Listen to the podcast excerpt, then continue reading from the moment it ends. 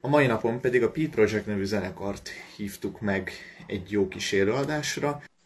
Úgyhogy a kis felkonferálás után, úgyhogy a Pete Project zenekarnak most a gyakorlatilag mondhatjuk úgy, hogy a vezetője van itt velünk. Igen. Igen, a Pete, a Pete, Pete Projectből a Pete van itt. A Project most nincs. Hát nem is tudom, hogy hol kezdjem. Először szerintem úgy, hogy megköszönöm, hogy elfogadtátok a meghívást, és hogy itt részt vesztek az oldalunkon. Nagyon, nagyon szívesen, bármikor. Ritkán csinálunk ilyen nagyon online dolgokat. Mi igen, kicsit a klasszik világból jövünk, vagy nem tudom még, amikor a tévé volt a menő, meg a rádió. Úgyhogy, úgyhogy nem, nem, most a Covid alatt persze volt csomó ilyen online dolog, de hogy ilyen insta interjút még szerintem nem csináltunk, úgyhogy ez most egy nagyon első próbálkozás. Úgyhogy örülök, hogy itt vagyok.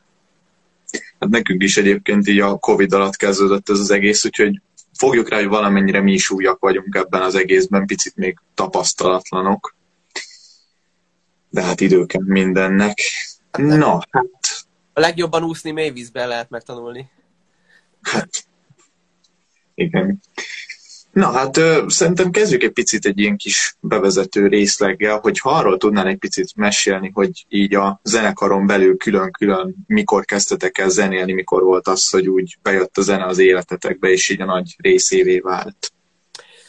Fú, akkor most szóvívője leszek a srácoknak is, az durva.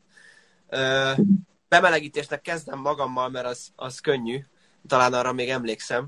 Ö, nézd, én klasszikus hegedű tanultam 14 éven keresztül, egészen négy éves koromtól kezdve, és én mindig is szerettem játszani a klasszikus zenét, és jól is ment, hála Istennek, tehát versenyekre is vittek meg mindent, tehát a hegedű tanárnéni nagyon büszke volt rám meg minden, ezért ennek is eredménye volt az, hogy 14 évig jártam, de, de megmondom őszintén, hogy hallgatni meg ezzel így uh, tudatosan foglalkozni már annyira nem, nem szerettem, és, uh, és én, engem nagyon a könnyű zene vonzott, és nekem nagy vágyam lett egy idő után az, hogy, hogy zenéket írjak, meg készítsek hangszereléseket, zenei producer legyek, meg ilyesmi. Most egyébként a, a stúdióban vagyok éppen, mennyire látszik.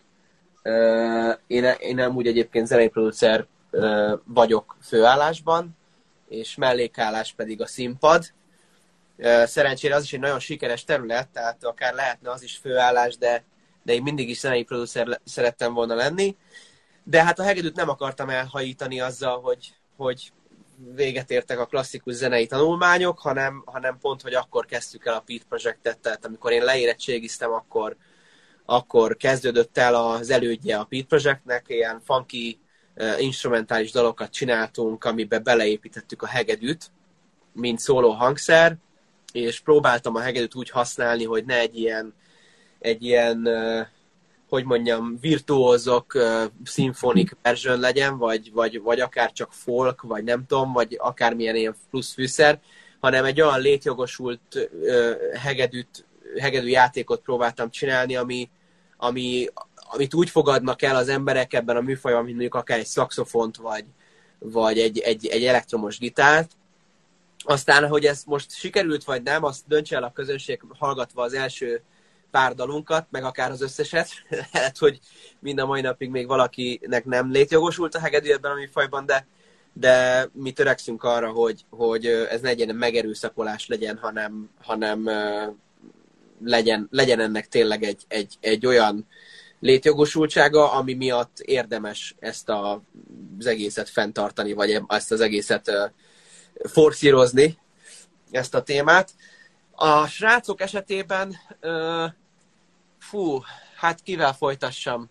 Talán az ikrekkel folytatom, ők a legfiatalabbak a zenekarban, és ők, ők ilyen ős zenész család, amúgy, tehát szinte majdnem mindenki, minden mai napig egyébként aktív zenész a családjukban.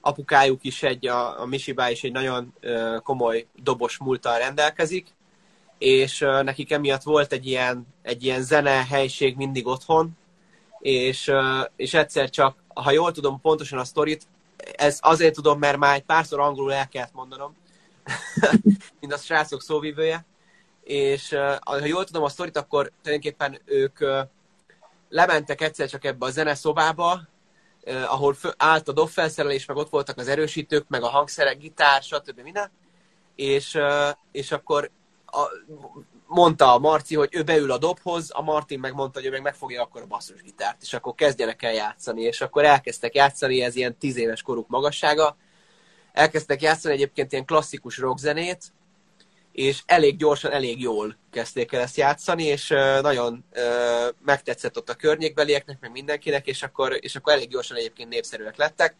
Aztán elindultak tudatosan a, a zenetanulás irányába, és akkor végül is a jazz tanszakon kötöttek ki, a végén mind a ketten. Nekik egyébként volt egy családi zenekarjuk, talán ez még egyébként állítom, hogy még működik is, a Gamblers, ami egy nagyon sikeres, ilyen nagyon igényes, dallamos rock zenét játszó zenekar. Kicsit ilyen Totó után érzett, és ők több díjat is nyertek, meg minden, és, és igazándiból emiatt aztán ők nagyon aktívan elkezdtek zenélni, megtolták, és akkor leosztották a lapokat a családba, hogy ki mit csinál ebben a zenekarban. Az Oliver esetében billentyű esetében az Oliverről tudom, hogy ő, hogy ő sok mindent kipróbált, volt, tehát volt, hogy ő klarinétozott is viszonylag sokáig, de aztán valamiért a zongoránál maradt, beleszerelmesedett a zongorába, és, és ő, én nagyon régóta ismerem az Olivért, tínédzser korunk óta ismerjük egymást, és én mióta ismerem, azóta ő már ilyen funky arc. Tehát ő, ő eszméletlen ez, ezeket az ízes, funky dolgokat játszotta, meg az ilyen bluesos, funkis dolgokat, és ezekbe volt teljesen beleszerelmesedve, úgyhogy ő, ő világ életében ezért a zenéért élt halt, és, és uh, aztán nagyon könnyedén a Pete Projectbe is megtalálta a helyét, úgyhogy uh, egyébként egymással szemközti gimnáziumba jártunk az Oliverrel, és, és nagy cimborák voltunk már tinédzserkorunkban is, úgyhogy, úgyhogy talán róla tudom a legtöbbet a zenekarból, uh, és talán az Ati, Atiról tudom egyébként a legkevesebbet, mert vele ismertük meg a legkésőbb egymást, és az Ati is egyébként kötődik a szülővárosunkhoz, Székesfehérvárhoz, mert ő, ő például tanult Székesfehérváron, ő is, szakszofonozott, és hát Ati is billentyűs múltal is rendelkezik, ott is zenész családról beszélünk, tehát apukája aktív, mind a mai napig aktív zenész,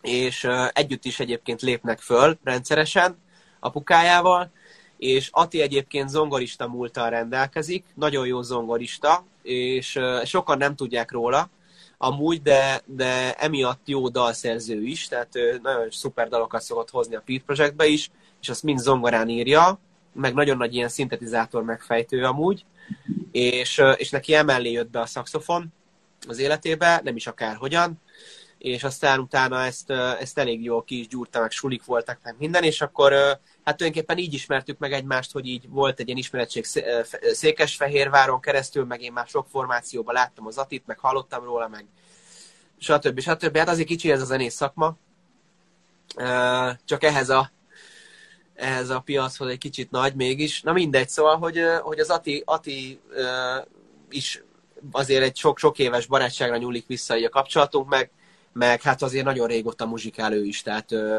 egészen pici gyerekkora óta, szóval mindenkinek nagyon szerves része a, a zene az életének. Próbálok egy picit egyébként így visszatérni azokban, amiket mondta, hogy 14 évet azt így Unblock zeneiskolában tanultad, akkor hegedű?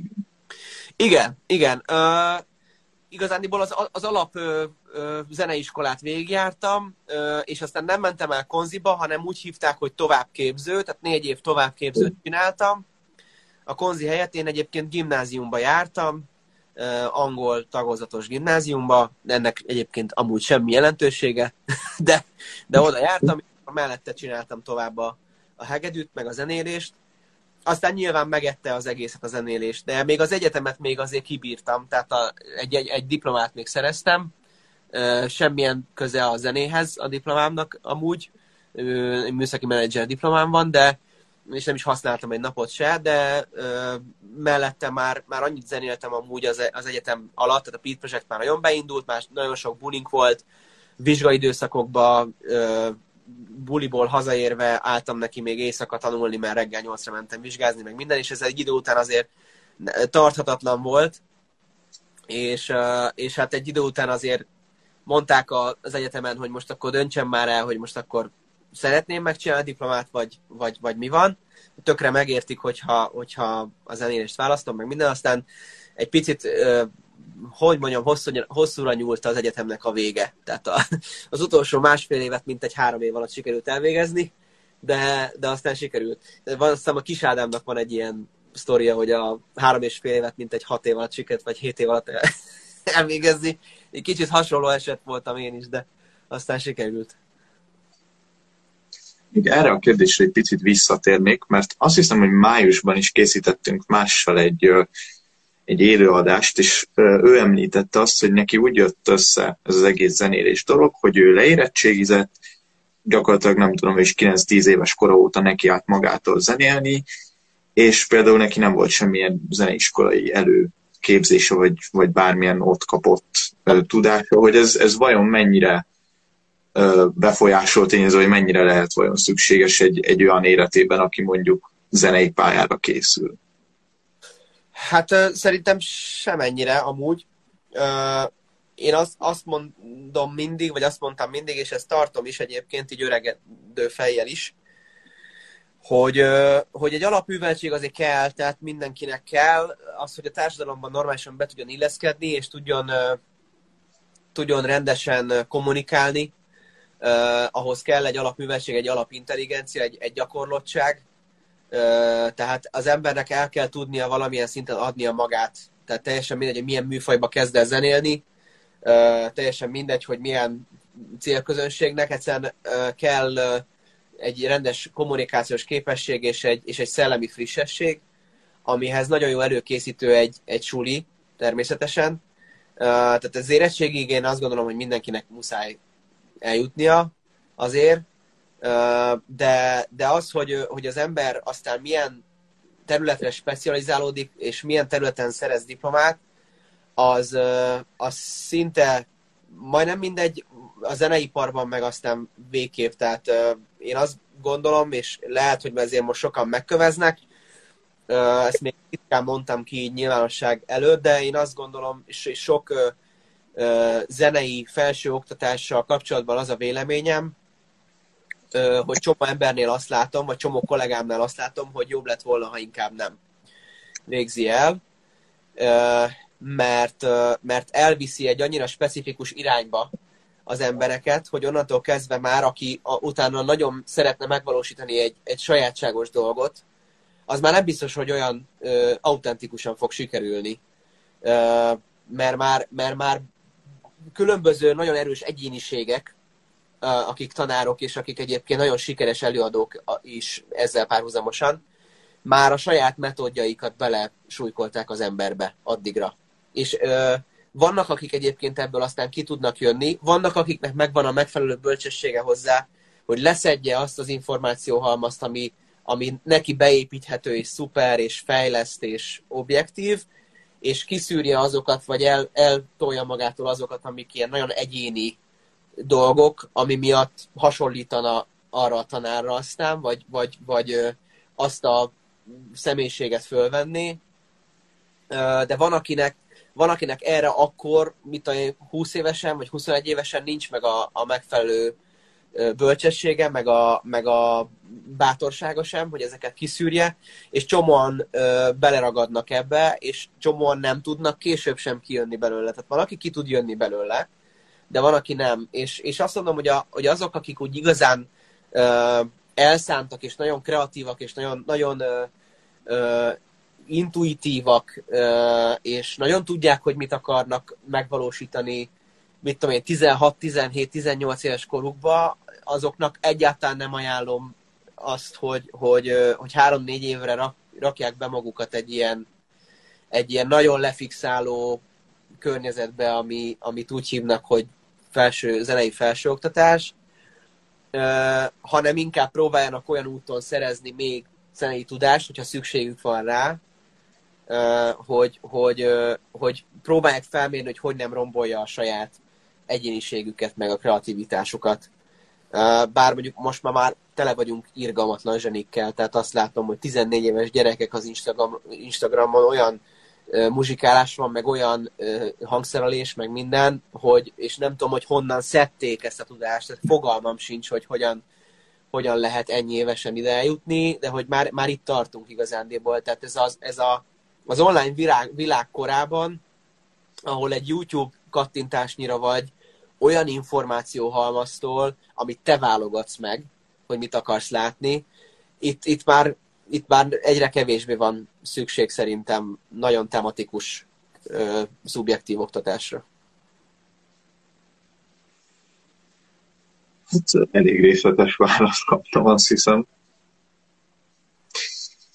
Még egy picit így visszamenve így a kezdeti részekre, hogy voltak-e olyan előadók, akiket így nagyon-nagyon sokat hallgattatok, mondjuk így kisebbként, és azok voltak mondjuk így kezdetben az ilyen nagyon motiválók, inspirálók?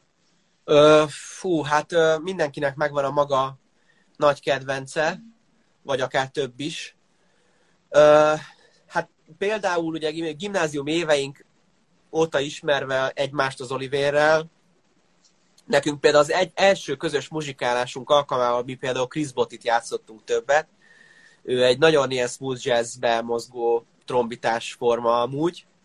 Uh, meg játszottunk nagy klasszikusokat is, például Herbie Hancockot, uh, fú, talán, talán, talán több Herbie Hancockot is játszottunk az, e, a, a, az első uh, pár alkalommal, uh, de amúgy, hát nézd, uh, nekem speciál nagyon nagy kedvencem volt mindig is Candy Dulfer, aki aki egy hőse szerintem ennek a műfajnak.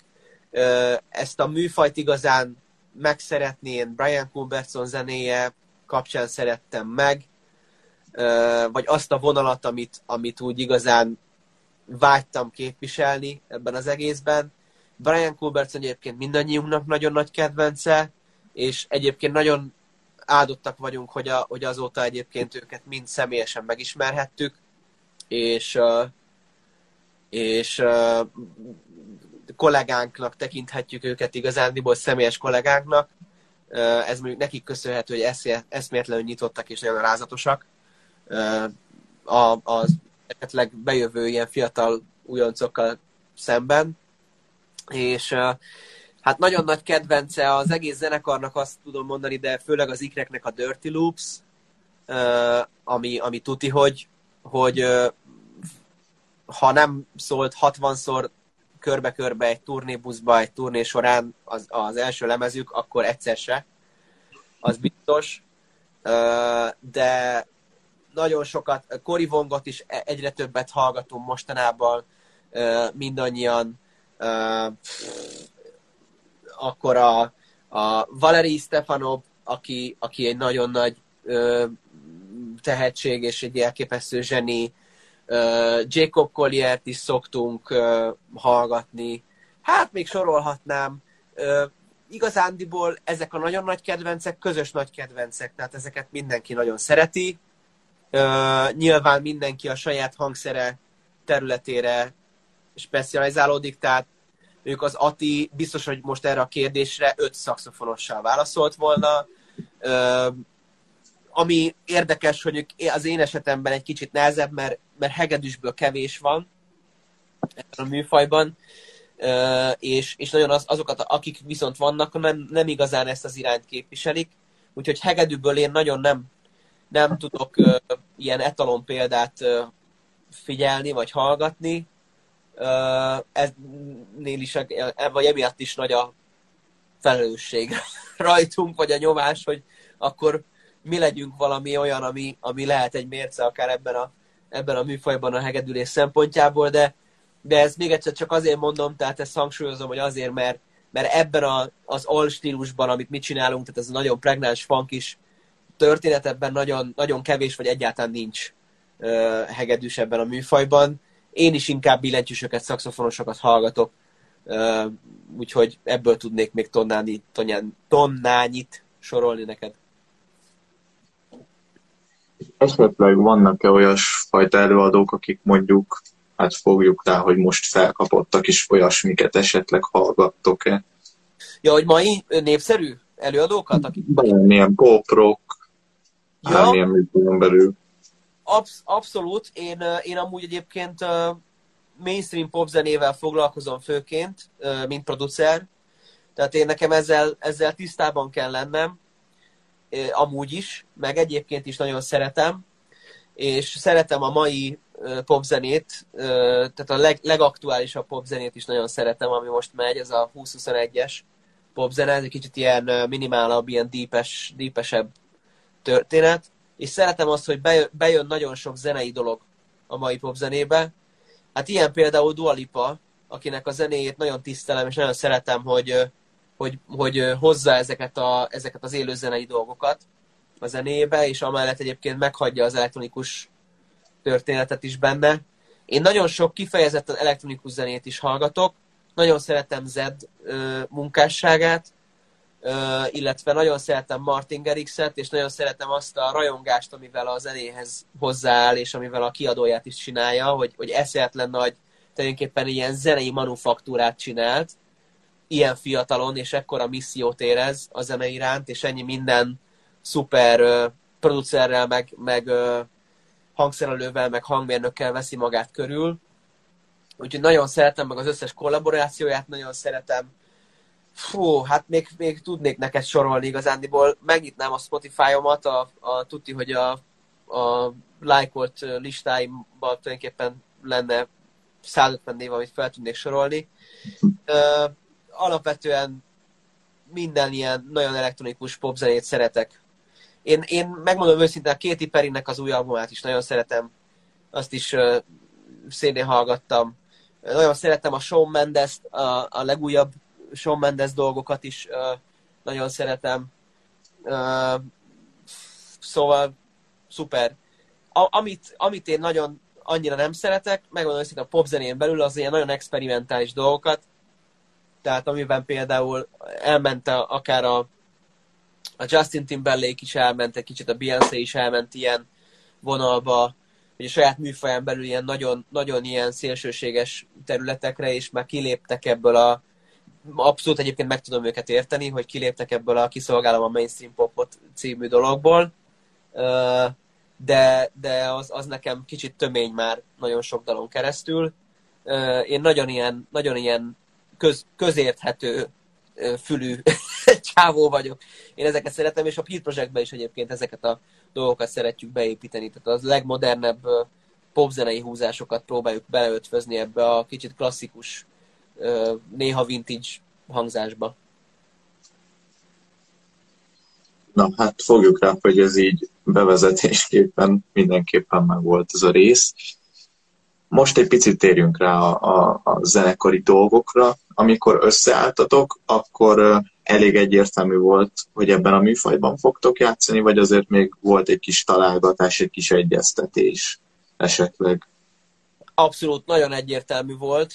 Mindenkinek ez a műfaja az abszolút kedvence, vagy legalábbis, hogyha előadásra kerül sor, és hát maga a, a Beat Projectnek a fundamentumai is ebben rejlenek, mert, mert amikor mi már gimnáziumban elkezdtük ezt még a Lőrinc Ádám barátommal, akkor már az volt a koncepció, hogy, hogy ilyen típusú zenébe beleépíteni a hegedűt, funky alapokon elsősorban, és aztán ez már annyira megadta az irányát a Beat Projectnek, hogy az első lemez, az első demo lemez is már nagyjából e, e köré, a stílus köré ö, gyűlt össze, az, a, az az X dal, azt hiszem hat, hat dalal indultunk. Azon a lemezen egyébként még van egy-két stílusbeli próbálkozás, tehát van, van egy latin dalunk is például az első lemezen, amit én személy szerint nem nagyon szeretek, úgyhogy szerencsére sikerült ettől a stílustól megszabadulni, de, de amúgy egyébként a közönség nagyon szereti ezt a dalt, meg szerette ezt a dalt, úgyhogy egyébként nagyon szívesen játszottam, meg minden csak ha írni kell, akkor nem biztos, hogy ilyet írnék. És, és azért ott még voltak kilépések, volt még nagyon, nagyon puha, nagyon uh, atmoszférikus smooth jazz, meg volt ilyen nagyon ősi James Brownos funky is, ez egy picit azért már, ö, hogy mondjam, egy kicsit úgy, úgy, úgy, úgy kiegyenesedett már ez a, ez a, ez a stílus keresgélés azóta, így a hatodik lemez magasságára. Tehát most már egészen egyértelműen állunk neki a, stílusilag, de azért a, a diverzitás benne van a zenében, tehát azért, azért vannak jócskán puhább dalok, baladák, meg vannak azért nagyon magas energiájú funky dalok mind a mai napig amúgy. Ezt, ezt egyébként totál elfelejtettem, pedig logikusan ezzel indítottam volna, hogy hogy jött a zenekar még? Hogy jött a Pete Project? Nekem, a, nekem a becenevem, meg a művész nevem a Pete, és, és én mindenképpen szerettem volna zenekart csinálni, csapatba szerettem volna gondolkodni, és nem úgy, hogy Pete, aztán kezit csókolom, és akkor majd lesz, ami lesz, muzsikál velem, aki muzsikál, hanem, hanem én szerettem volna, hogyha ez egy csapat legyen, úgyhogy emiatt odaraktuk azt, hogy project, és, és hát igazándiból mind a mai napig ez úgy látom, hogy, egy nagyon szuper döntés volt, egy nagyon gyümölcsöző dolog ez a csapatban gondolkodás, meg a zenekari lét. Úgyhogy ajánlom mindenkinek szeretettel, a sok-sok szóló előadó, előadónak, mindenkinek. És amikor még így kezdetben voltatok, akkor nehéz volt ráállni a számok írása, vagy nagyon egységesen tudtatok dolgozni, esetleg voltam mondjuk olyan, hogy hogy otthon egy-egy dologban külön-külön dolgoztatok, találkoztatok, megmutogattátok, és akkor mondjuk úgy is könnyebb volt esetleg haladni. Uh, nézd, a, a zeneírás része az mindig úgy működik, hogy mindenki hoz egy ötlet részt, valamit, uh-huh. a saját kis belső szobájából, uh, és legyen az egy dallammenet, vagy legyen az csak egy, egy groove, vagy egy, vagy egy refrén, egy verzerészlet, vagy akármi, vagy csak egy hangulat, és bedobjuk a közösbe, és hogyha tudja inspirálni a többieket, akkor összegyűlünk a stúdióba, és, és, akkor, és akkor tovább brainstormingolunk ezen, meg így mindenki bedobálja a saját ötleteit hozzá. Van olyan, amikor nem inspirálja a zenekart ez az egész, van olyan, amikor eljutunk egy darabig, és, és aztán időközben eldobjuk az ötletet.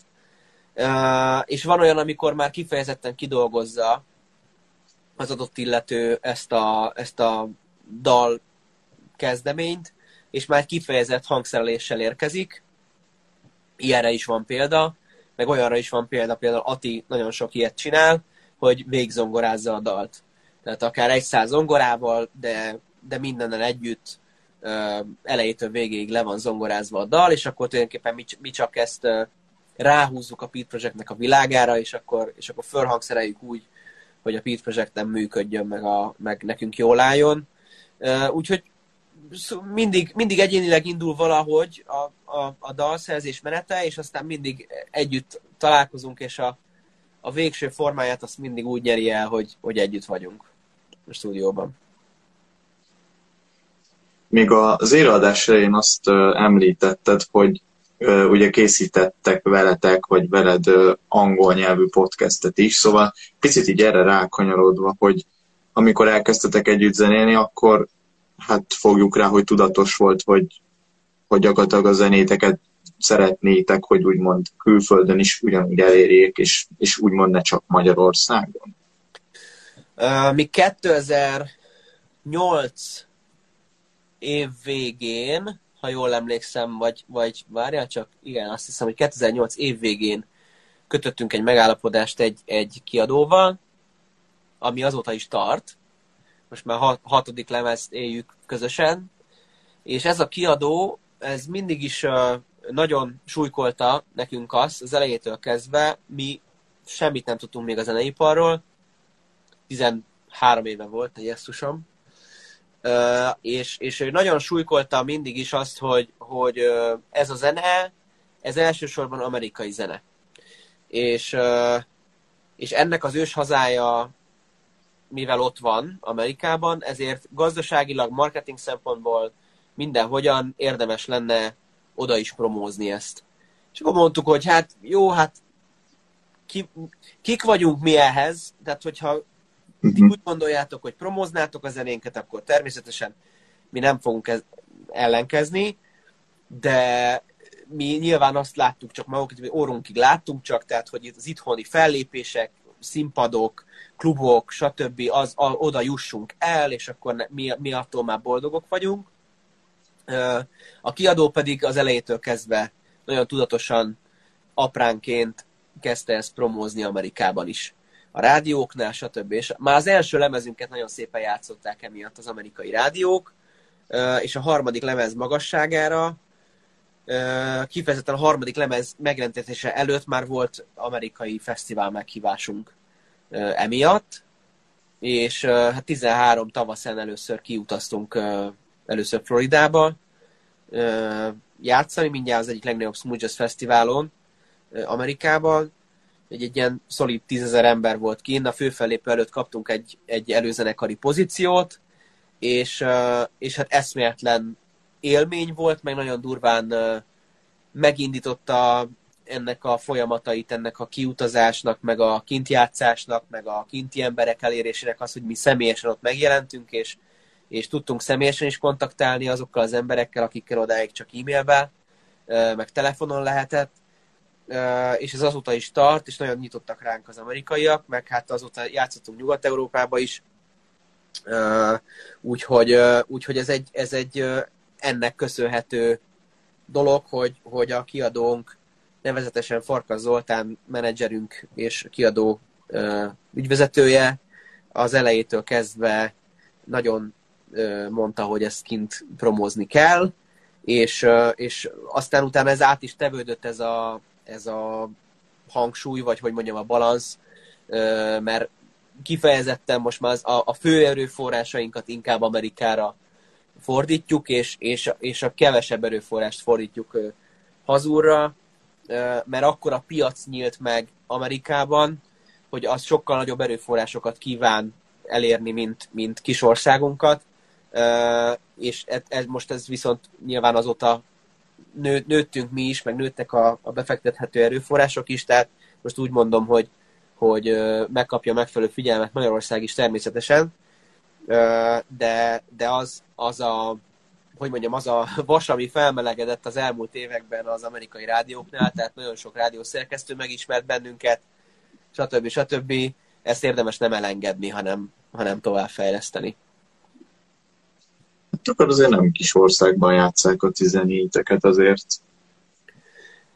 Hát igen, és ez egy hatalmas nagy piac is, és maga az ország méretéhez, meg az emberek mennyiségéhez képest is még nagyon nagy piaca van ennek a zenének kint. Tehát kint Amerikában olyan, olyan mértékű ez a zene felvevő piac, mintha Magyarországon lenne egy millió uh, orbitális smooth jazz rajongó. Tehát körülbelül így kell elképzelni. Uh, egészen más világ, uh, amerikai ilyen szempontból, zenei kulturális szempontból, vagy zenei kulturális szempontból, úgyhogy, úgyhogy sokkal könnyebb egyébként érvényesülni is emiatt, de hát a távolság az távolság, tehát most ezt érezzük is itt a Covid miatt, hogy most már második éve kellett halasztani a, a kinti koncertjeinket. Még megemlítetted, ugye, hogy Nyugat-Európán belül is jártatok, pontosan melyik helyeken, országokban voltatok koncertezni? Uh, Svájcban voltunk koncertezni többször is. Uh, ha jól emlékszem, nem akarok butaságot mondani, uh, hogy ezen kívül még hol. Biztos, Svájcban tuti, hogy voltunk, többször is.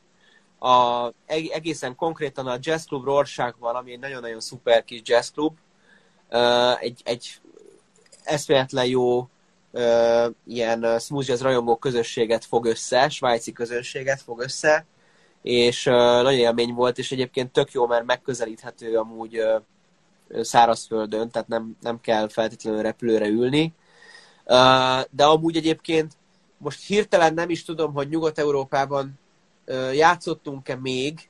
A cruise, cruise-on biztos, hogy játszottunk. Volt egyszer egy, egy uh, balti-tengeri Dave Cass Cruise, ami két turnusos volt, és akkor végigjártuk tulajdonképpen Dánia, Finnország, Svédország útvonalat, de amúgy egyébként, ami érdekes, és a Nyugat-Európát mondtam, mert Amerikáról volt szó, hogy nyugat felé, de ami érdekes, hogy hogy nagyon nagy felvevő közönségünk van és volt Romániában.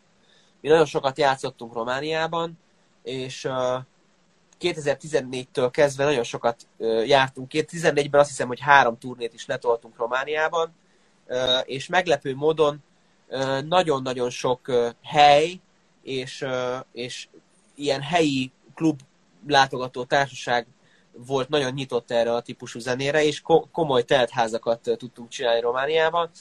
Úgyhogy ez egy, ez egy érdekes tény amúgy, hogy Amerika, és akkor kicsit kelet is, de, de nagyon szuperül éreztük magunkat mindig, és, és vágyunk mind a mai napig egyébként vissza.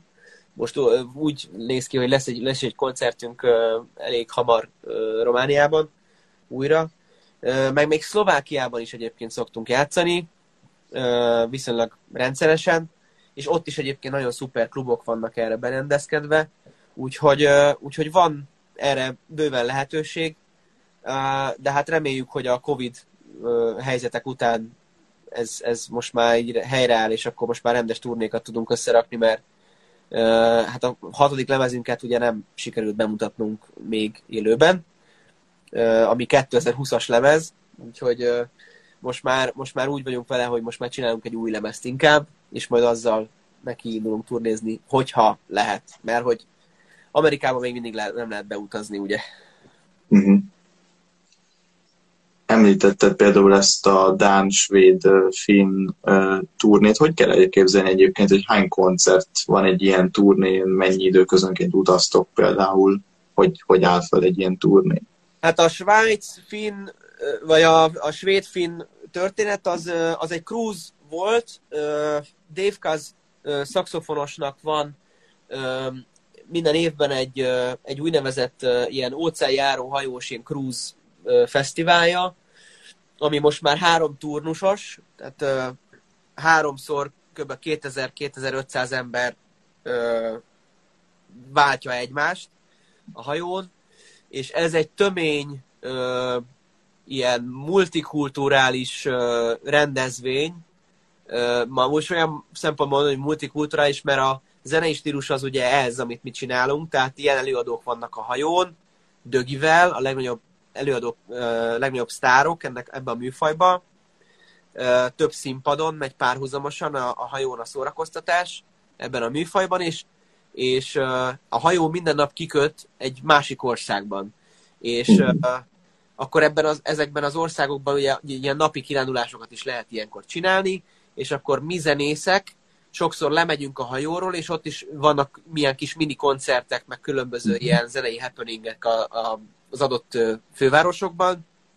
Tehát így jártunk például uh, Helsinki-ben is, például muzsikáltunk már emiatt a, a Dave Cass Cruise, akkor ö, ö, Tallinnban például ö, zenéltünk emiatt, hogy tulajdonképpen lejöttünk a hajóról, és akkor ott részt vettünk egy ilyen helyi rendezvényen.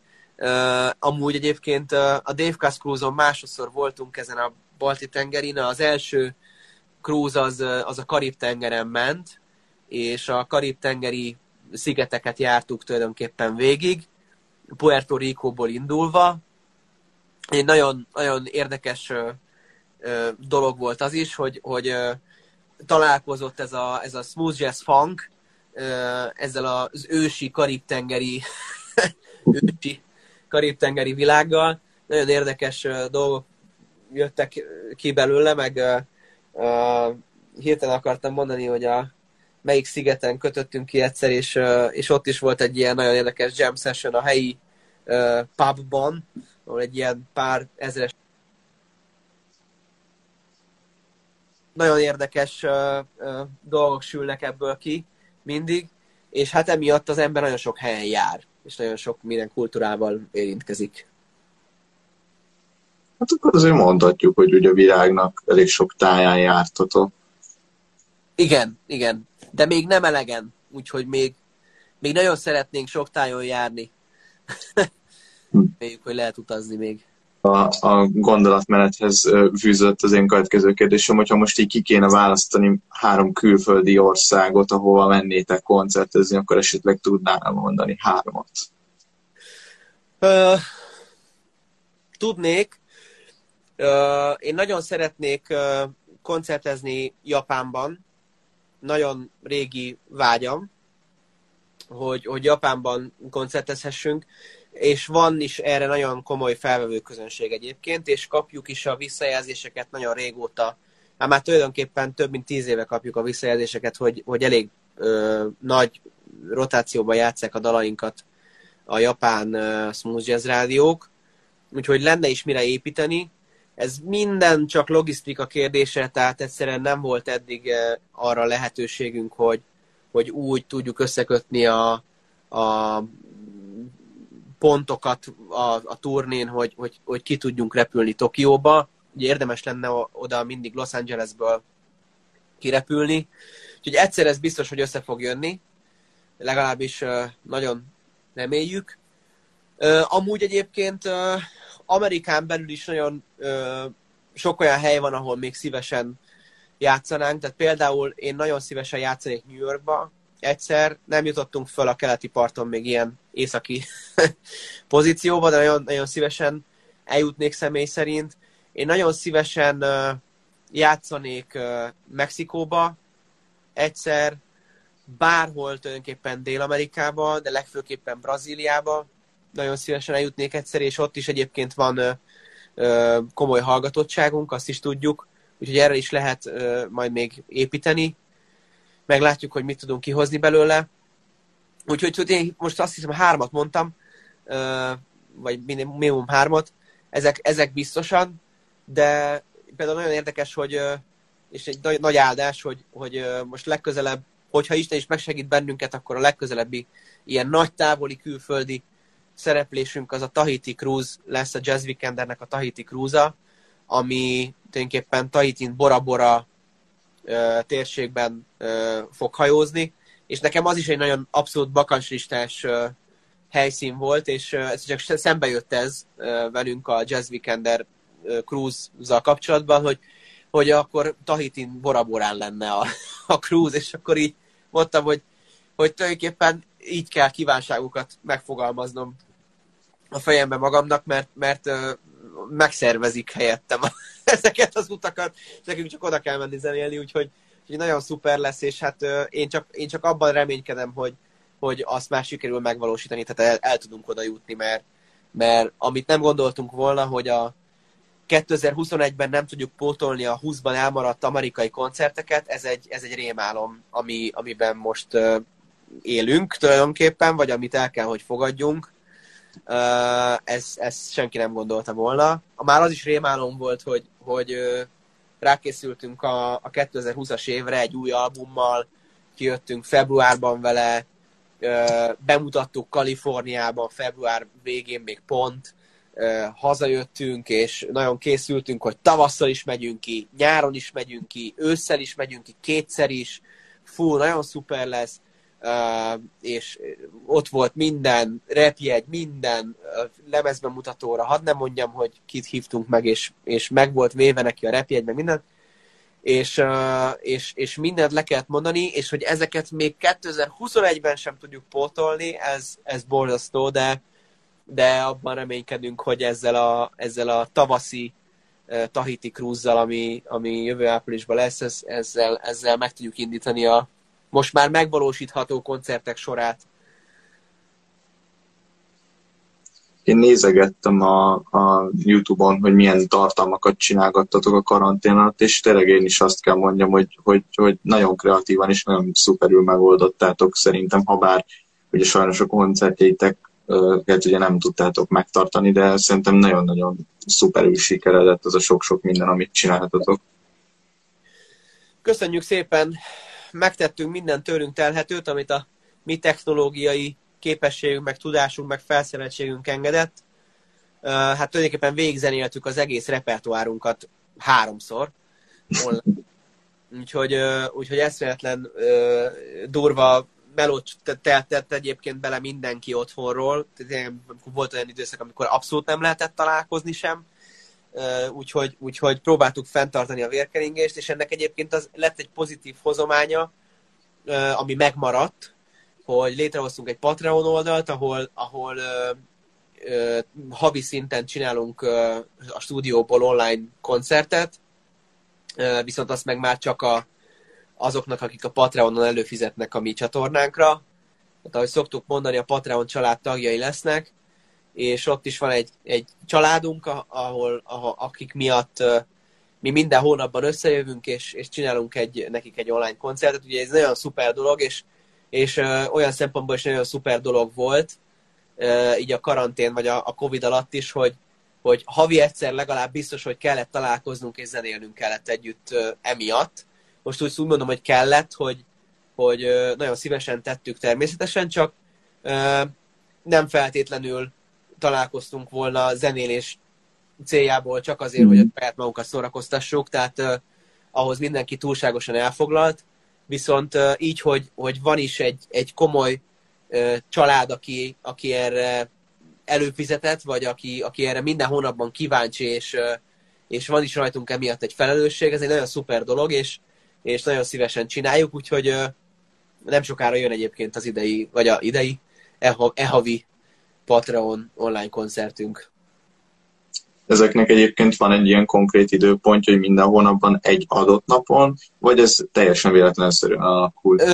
Picit véletlenszerűen. Az elején úgy indultunk, hogy, hogy a hó elején uh-huh. mindig, lehetőleg az első héten valamikor, aztán utána most ebben az időszakban, hogy újraindult egy picit az élet, és, és nyáron most már volt egy majdnem normális nyári élő szezonunk, így egy kicsit elcsúszott a történet, és az van, hogy most, a, most általában a, a hónak a vége felé, az utolsó héten csináljuk az online koncertet.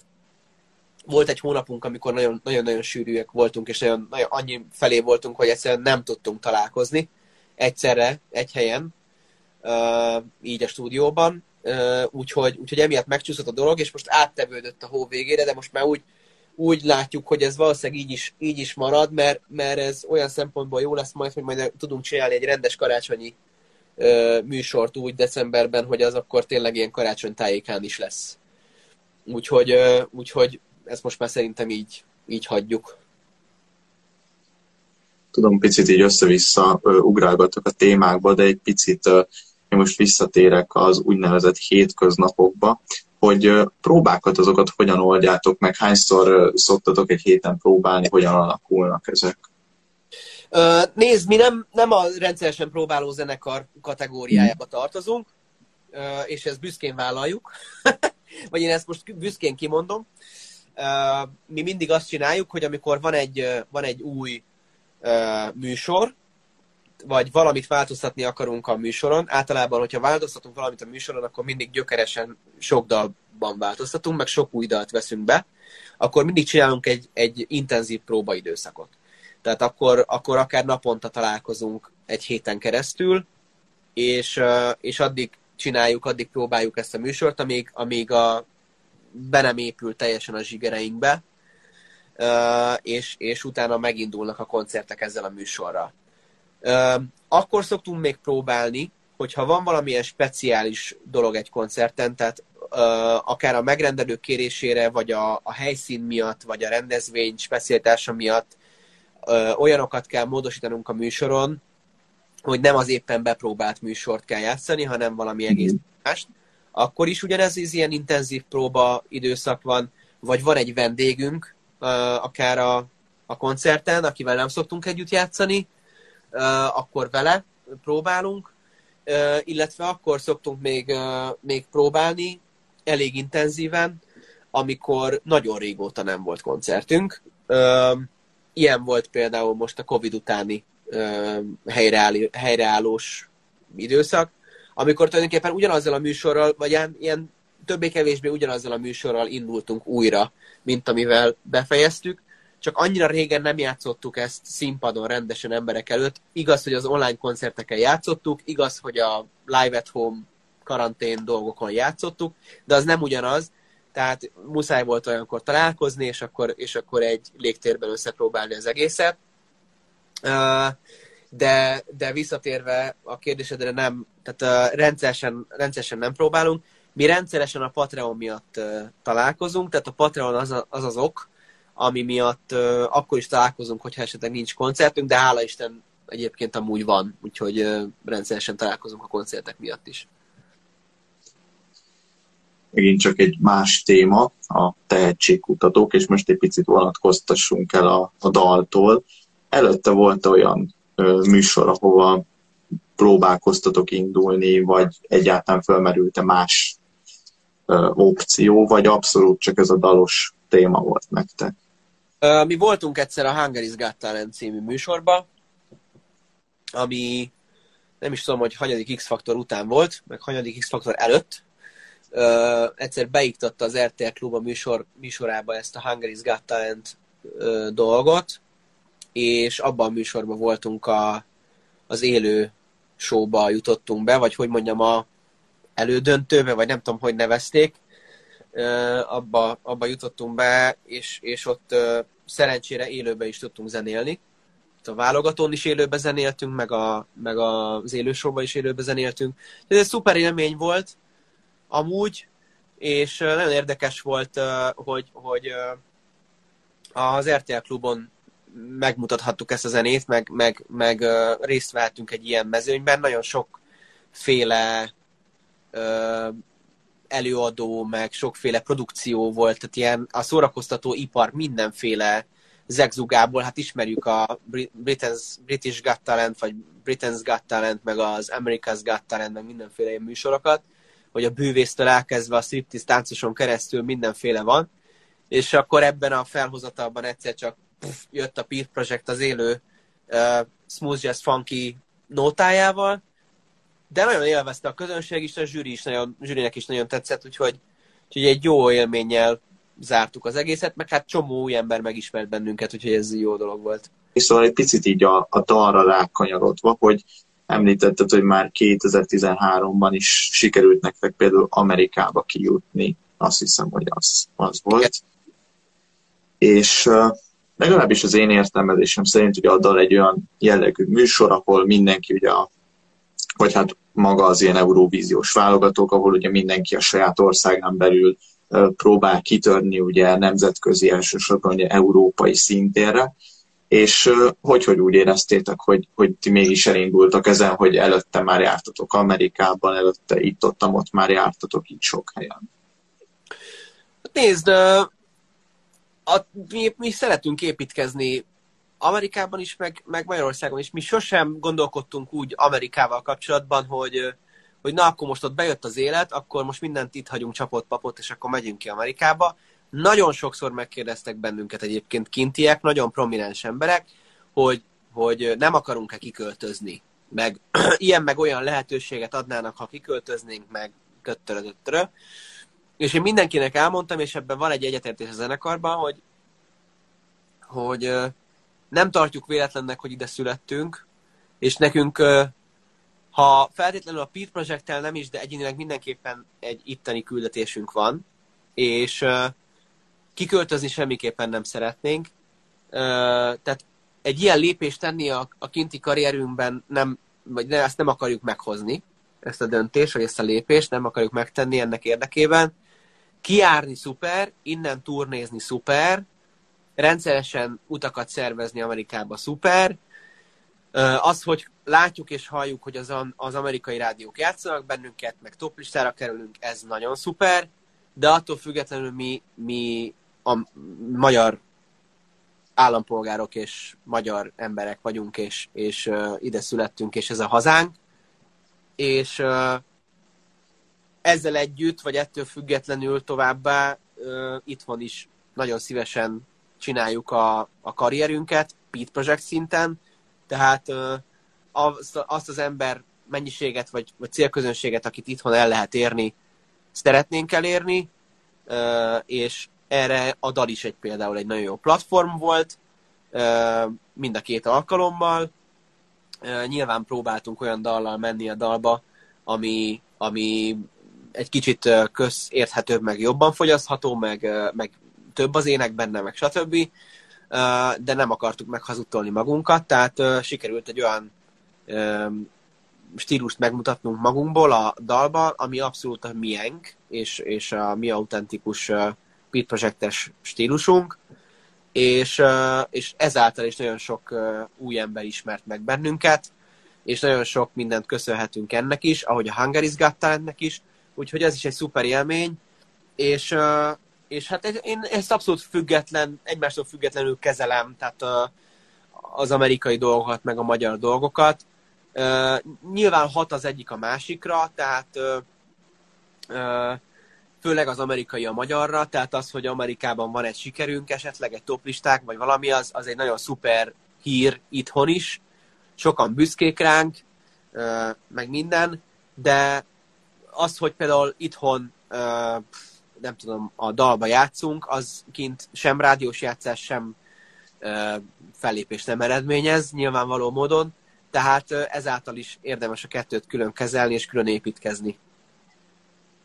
Ennyi. Még a dalokkal kapcsolatban lenne kérdésem. Az egyik az az lenne, hogy amikor írtátok ezeket a dalokat, akkor tudatosan írtátok, tehát hogy tudtátok, hogy ezekkel a dalra fogtok jelentkezni, vagy abszolút úgy jött, hogy ott volt a dalcíműsor, és akkor arra gondoltad, hogy akkor most jelentkezünk is. És abszolút. ezzel a... Tudatosan írtuk. Tudatosan írtuk. Tehát a, mind a két esetben tudatosan írtuk. A, a Kill Your Monster-t, azt az, az vég, azt nagyon tehát azt emlékszem, hogy annak, a, annak szerintem a projekt címe is az volt, hogy Dal. 2017, vagy nem tudom. Tehát, hogy kifejezetten, kifejezetten arra. Az, hogy aztán utána ez rákerült a következő albumunkra, az, az más kérdés. Nyilvánvaló módon rákerült, de, de a maga a dal szerzés, az, az, az, ez inspirálta. Igen. Akkor még a dalokkal kapcsolatban az is érdekelne, hogy akkor az is tudatos volt, hogy tehát ez, ez úgymond egységes volt, hogy angolul szeretnétek írni a számokat, vagy, vagy úgy, úgy valaki azt mondta, hogy hát inkább legyen magyarul, vagy, vagy ez ilyen egyöntetű válasz volt, hogy akkor angol szám. Sokáig, sokáig volt egy nagy dilemma a zenekarban, és aztán úgy tettünk ennek a kérdésnek, nem tudom, felkiáltójelet a, a végére, hogy, hogy egyszerűen ez a zenei műfaj, ennek a zenei műfajnak a lüktetése, ez egy olyan amerikai típusú zene, egy olyan, most nem akarok nagyon szakmai dolgokba belemenni, de, de, de nem, abszolút nem az egyeken van a hangsúly. Ahogy, ahogy nekünk a magyar nyelvben nagyon az egyeken van a hangsúly. Tehát annyira ledobja magáról a magyar nyelvet, hogy zeneileg nem jó, na, nagyon nem jó. A másik pedig az, hogy, hogy ö, külföldön ugye nyilván semmit nem érünk a magyar nyelvvel. Egy-kétszer volt uh-huh. már egy szituáció, hogy előadtunk egy magyar valamit kint, és akkor az egy tök jó poén volt, de hát nyilván erre karriert kint nem lehet építeni, tehát ilyen szempontból is praktikus nyilván angolul énekelni. A harmadik meg az, hogy Magyarországon is nagyon megy a külföldi zene. Tehát orbaszájban a rádiók is nyomják az angol zenét, és orbaszájban hallgatják azok az emberek is, akik egy szót se tudnak angolul. Tehát ilyen szempontból nem vett bennünket szét az ideg, hogy nem fogják értékelni a, az angolt a, a magyarok. Igaz, hogy van egy komoly jogszabályi előírás a magyar rádiókban, a, a, ami előírja, hogy, hogy bizonyos százalékú magyar zenét kell játszani, ezáltal a magyar rádió szerkesztők nem igazán nyitottak arra, hogyha egy magyar zenekar angol szövegű dallal jön, mert az az első kérdés, hogy van ennek magyar verziója is, és emiatt olykor és néha szoktunk csinálni magyar verziót egy olyan dalból, amit egyébként már nyilván angolul megírtunk, és kész, utána lemagyarítatjuk ezt a dalt, vagy mi lemagyarosítjuk a dalt, és akkor lesz belőle egy magyar verzió, amit tud játszani a magyar rádió. De erre kevés példa van amúgy, mert nagyon nyitottak ránk az angol nyelvű dolgokkal kapcsolatban is, Magyarországon is, ez az egyik, a másik pedig, hogy az a rádió, amelyik minket a legjobban játszik Magyarországon, ez a Jazzy Rádió, talán ki lehet mondani, itt az Instagramon vagyunk. A Jazzy Rádió, Jazzy Rádiót pedig kifejezetten az instrumentális dalok is érdeklik, úgyhogy ők meg ebből megoldják a, a problémát, és nem nagyon ugrálnak azon, hogy most akkor miért nincs benne ének, meg ami ének van benne, az miért nem magyar. Úgyhogy Úgyhogy így állunk ezzel a kérdéssel, de hogyha az ember ránk keres amúgy, akkor, akkor egy idő után talál több olyan darunkat is, amiből megvan az angol verzió, meg a magyar verzió is. Még egyébként a két dalal kapcsolatban eszembe jutott egy harmadik kérdés, csak pont előtte jutott ez a magyar kontra angol nyelvű dalról, hogy igen, amit mondta, hogy a, a ti stílusotok az abszolút, hát úgymond ilyen amerikai, viszont ugye valaki, tehát beszélgettünk már olyas valakikkel, akik szintén indultak a dalban, és ők meg ugye pont azt hozták fel indoknak, hogy, hogy magyar vagyok, magyarul éneklek, mert ezzel mutatom ki azt, hogy, hogy én, én magyar vagyok. Szóval...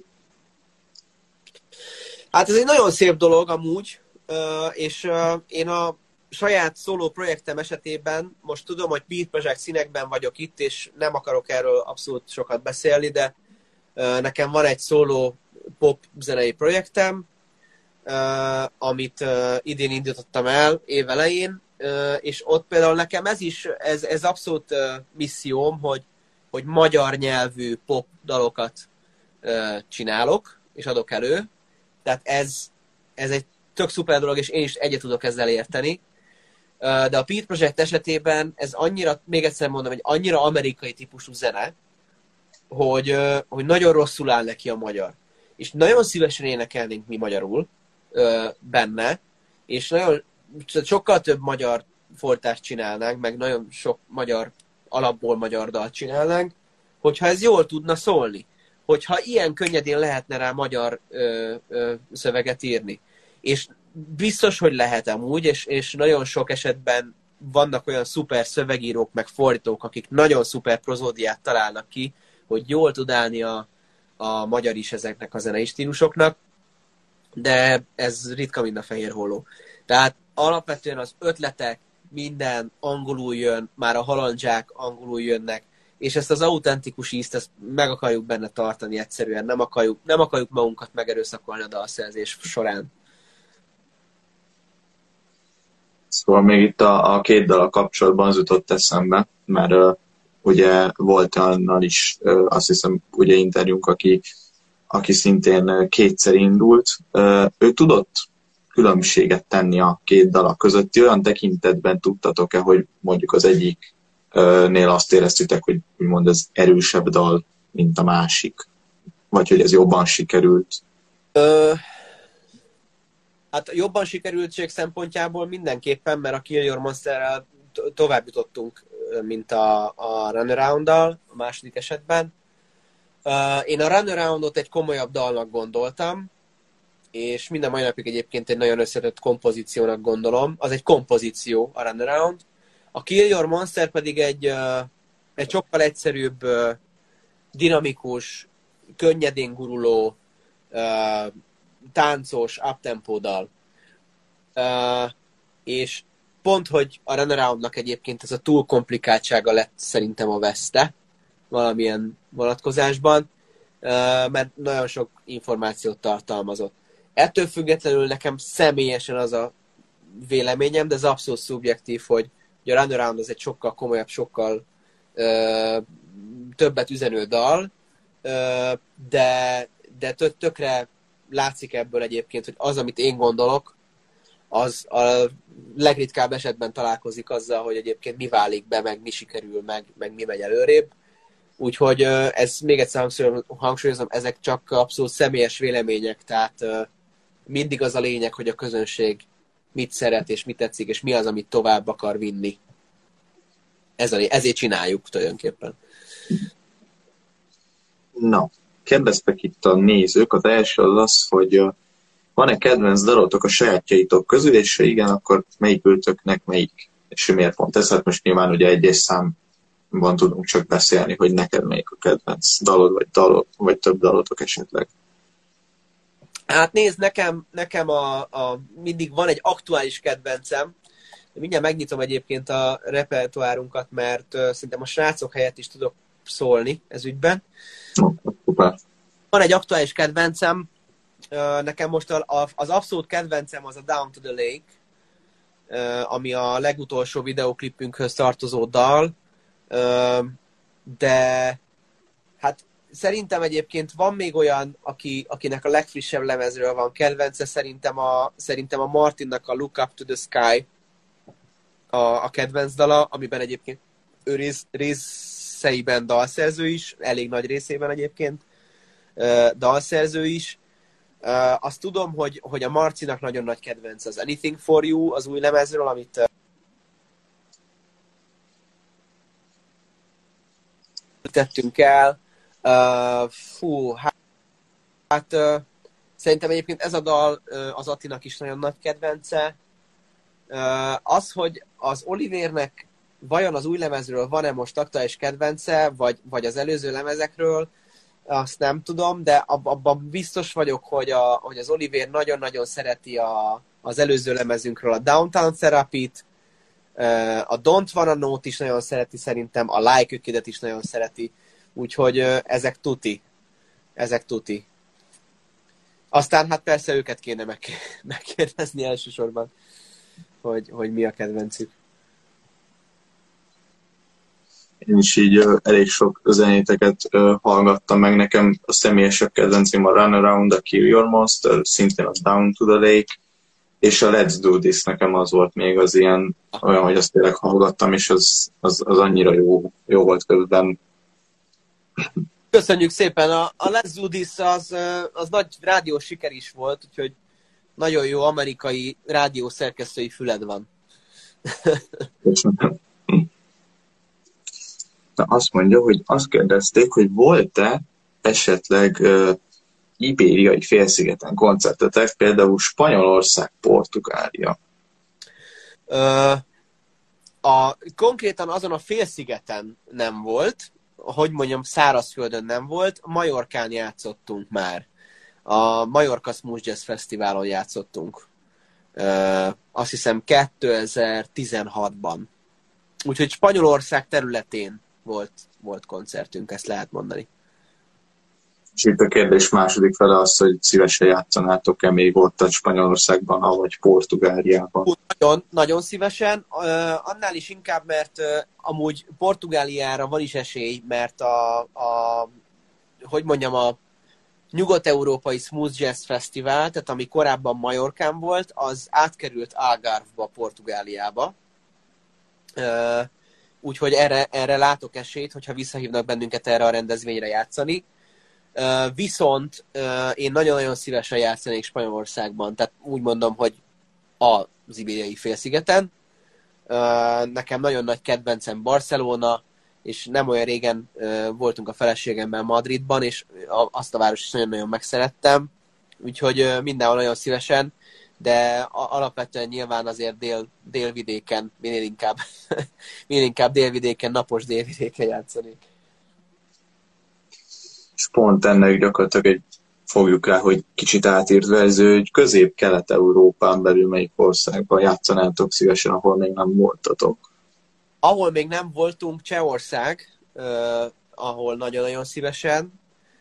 Nekem, nekem abszolút kedvenc, top-top-top kedvenc európai városom Prága.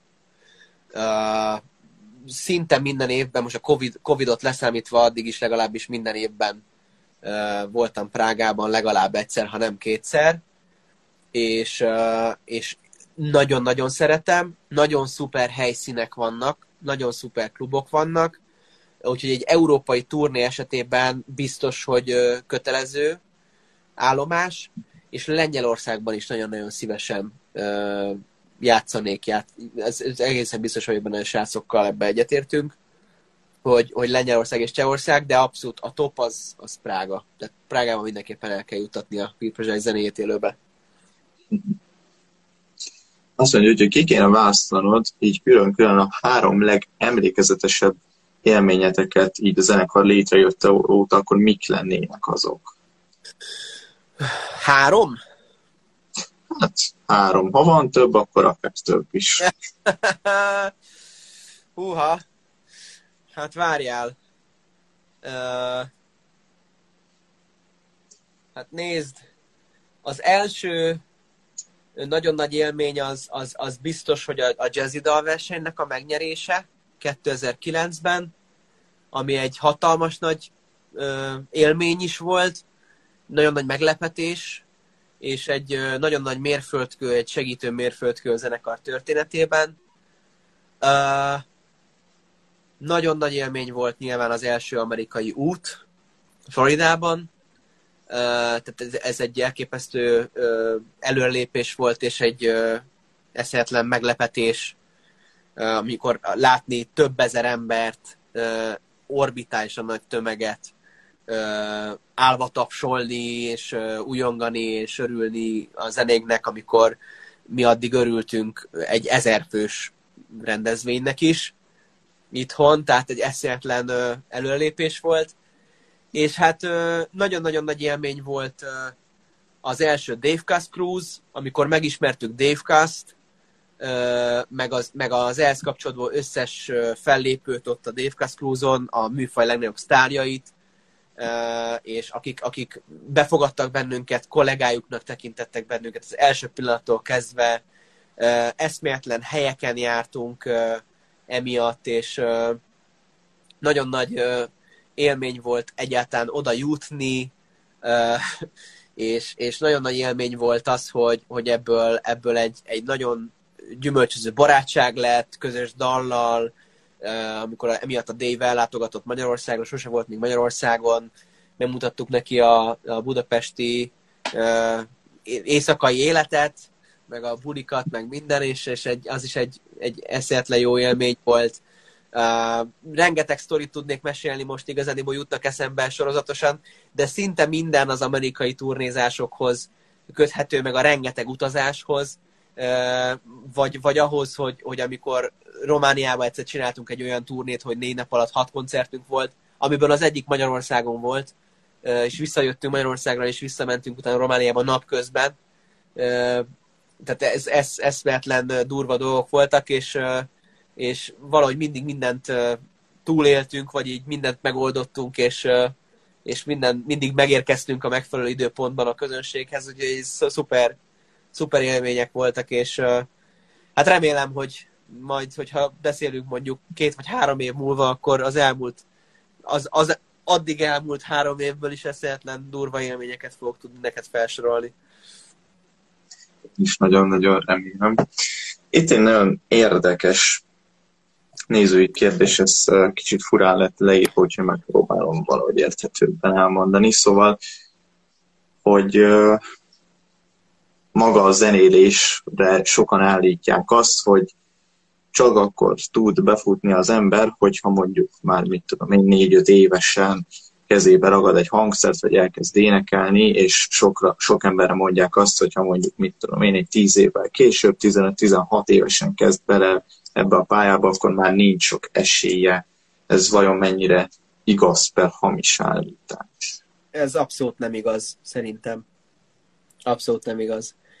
Hát uh, számtalan olyan példát láttam már uh, a kollégák között, akik, akik kifejezetten kései, tehát a, a kérdéshez számítva, vagy a kérdé, kérdésed alapján kései időpontban kapta kézbe, és jöttek rá, hogy ó, hát én egész életemben ezt akartam volna csinálni. És eszméletlen nagy sztárok lettek, és nagyon-nagyon sikeres zenészek lettek. Van, aki 40 éves korában jött rá, hogy egész életében énekes akart lenni. És most 51-2 éves, és 80 koncertje van egy évben. Tehát nem az a lényeg, hogy mikor jössz rá, ugye soha nem késő, szoktuk mondani, ez nagyon igaz, viszont az nagyon fontos, hogy amikor viszont rájössz, akkor nagyon ö, tedd oda magad, zsigerből, minden ö, információ szív magadba, és, és tedd magad képessé, hogy ez a lelkesedés, ez a szenvedély, és az a rengeteg tehetség, amit felismertél magadba, vagy, vagy mindig is tudtad, hogy ott van, ez tudjon egy nagyon magas szintű, színvonalú munkamennyiséggel találkozni, és hogyha ez megvan, ez a kombó, akkor teljesen mindegy, hogy hány éves korodban jöttél erre rá. De totál mindegy. Biztos, hogy be kell igazolódnia annak a közhelyesen hangzó igazságnak, hogy a tehetség mindig utat tör magának megfelelő munkával. Ez, ez teljesen mindegy, hogy mikor töri ez az utat. És hát az én záró kérdésem lenne egyébként olyan, mint a gondolatolvasó lett volna a néző, mert nagyon hasonló ehhez, hogy mit tudnál ajánlani kezdő zenekaroknak, zenészeknek, milyen hasznos tanácsokkal látnád el őket? Fú, hát ö, tulajdonképpen ez, amit az előbb elmondtam, ez nagyon fontos, hogy, ö, hogy azon a területen ö, mozogjanak mindenképpen, amiben, amiben tehetségük van. Tehát ö, ez, ehhez kell egy bölcsesség, hogy felismeri az ember, hogy, hogy mi az, amihez jó, ha hozzányúl, és mi az, ami, amit nem kell előltetni. Nagyon sokfajta stílus, hangszer, mindenféle van a zeneiparban, és, és meg kell találni az embernek azt a, azt a komfortzónát, amiben a legjobban tud mozogni, és azt ki kell maxolni. Aztán lehet ebből kilépegetni, meg lehet ezt feszegetni, de ahhoz, hogy működő képes legyen a produkció, minél előbb meg kell tanulni a komfortzónán belül jól mozogni.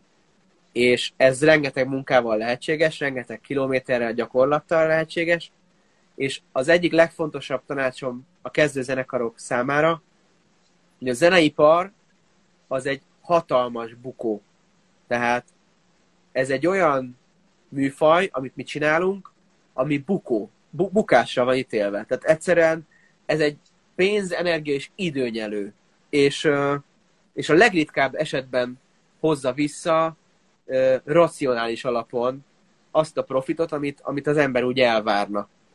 De nem ebből kell táplálkozni, hanem a, azokból az apró élményekből, szellemi behatásokból kell táplálkozni, amit fel kell tudni ismerni, hogy mi fontos neked. Az, hogy oda jön hozzám a koncert után egy vidám házaspár, és azt mondja, hogy élete koncertje volt, és vagy, vagy nem tudom, egy nyolc éves kisfiú oda szaladt, hogy vegyen egy lemezt. Lehet, hogy, lehet, hogy ezért érdemes volt tizen valahány éven keresztül zenélni, és, és vagy huszon valahány éven keresztül zenélni. Lehet, hogy neked ez a fontos, lehet, hogy nekem az a fontos. De ezekben meg kell találni, hogy miből táplálkozzál. Tehát hatalmas bukó a zeneipar, és meg kell találni, hogy miből táplálkozzál, hogy ne bukásnak éld meg az egészet. Ez az egyik, a másik pedig, hogy a siker relatív, és uh, nem szabad megfogalmazni olyan dolgokat, hogy ha majd ennyi pénzem lesz, meg ha majd ennyi cd adok el, meg ha majd ennyi koncertem lesz, akkor fogok, leszek sikeres kész, holnap hagyd abba, hogyha, hogyha ez, a, ez a gondolatmeneted. Tehát a siker az, az, az relatív és folyamatosan változik. És mindig meg kell találni, hogy mi a siker. És nagyon fontos, hogy rengeteg csalódás lesz. Nagyon-nagyon sok csalódás lesz. De le kell, hogy pergesse magáról az ember ezeket a csalódásokat. És nem szabad, hogy úrá legyen a jövőjén az, hogy valamibe belebukott és nem szabad, hogy, hogy, hogy ne, folyt, ne állj föl és ne folytasd. Mindig föl kell állni, és mindig folytatni kell, és mindig meg kell találni ehhez is az inspirációt, tehát ezek a szellemi behatások, ezért mondom, hogy nagyon fontos. Meg kell találni a, az inspirációt, hogy miért érdemes folytatni, hogy, hogy miért ne érezd bukásnak ezt az egészet, és miért menjél tovább, mert nagyon sok csalódás lesz. Az egész zeneipar egy, egy, egy csalódások sorozata, és az ember ebből táplálkozik, akkor nem szabad csinálni és még egy tényleg utolsó uh, záró kérdés, ez picit személyes, hogy esetleg Szentendrén volt-e már koncertetek? Volt koncertünk Szentendrén, uh, szerintem legalább kettő vagy három, de egy nagyon kedves koncertünk volt, amire nagyon szívesen úgy emlékszem vissza, hogy egy, egy, egy nagyon meglepő élmény volt. Fönn a, tulajdonképpen a, a, a töltésen játszottunk a Duna parti töltésen fönn ott a, a sétányon, ott volt felállítva a színpad, és befelé, ugye az utcák felé volt a, vagy nézett a zenekar, és mm-hmm. egy nagyon szuper színpadtechnika, hangosítás minden volt, és akkor a tömeg összegyűltött az utcákon, hogy egy nagyon szuper hangulat alakult ki, és közben ott a, a kis Dunakorzó menti éttermekben ment a borozgatás, meg a gurmé élmények, és, és egy olyan szuper ilyen naplementés buli volt, hogy, hogy ez nagyon, nagyon szívesen emlékszem rá vissza. Hát, de ez már egyébként, amit most mondok, ez, ez egy ilyen 2010-es történet, tehát már legalább 10 éve volt, nem 11 szerintem. Hát akkor remélem, hogy minél hamarabb jöttök vissza Szentendrére. Nagyon remélem én is, az egyik kedvenc magyar városom. Úgyhogy hát nagyon szépen köszönöm, hogy, hogy, hogy részt vettél így a zenekarnak a nevében is, és ezt elfogadtad, mert nagyon jól éreztem magamat. Én is nagyon-nagyon köszönöm a lehetőséget, meg örülök, hogy ennyi sztorit tudtam megosztani, meg, meg ilyen hosszan tudtunk okfejteni. És hát sok sikert kívánok neked a továbbiakban a, a munkádhoz, mert tulajdonképpen amit csinálsz, az egy misszió, és hát remélem, hogy, hogy tud inspiráció lenni sokak számára ez a sok-sok interjú, amit készítesz a, az előadókkal. És azt kívánom, hogy legyen sok ilyen zenekar, akik, akik képviselik Magyarországot külföldi területeken is. Nagyon szépen köszönöm, és nektek is sok sikert a továbbiakban minden egyes fellépéshez, koncerthez. Neked is.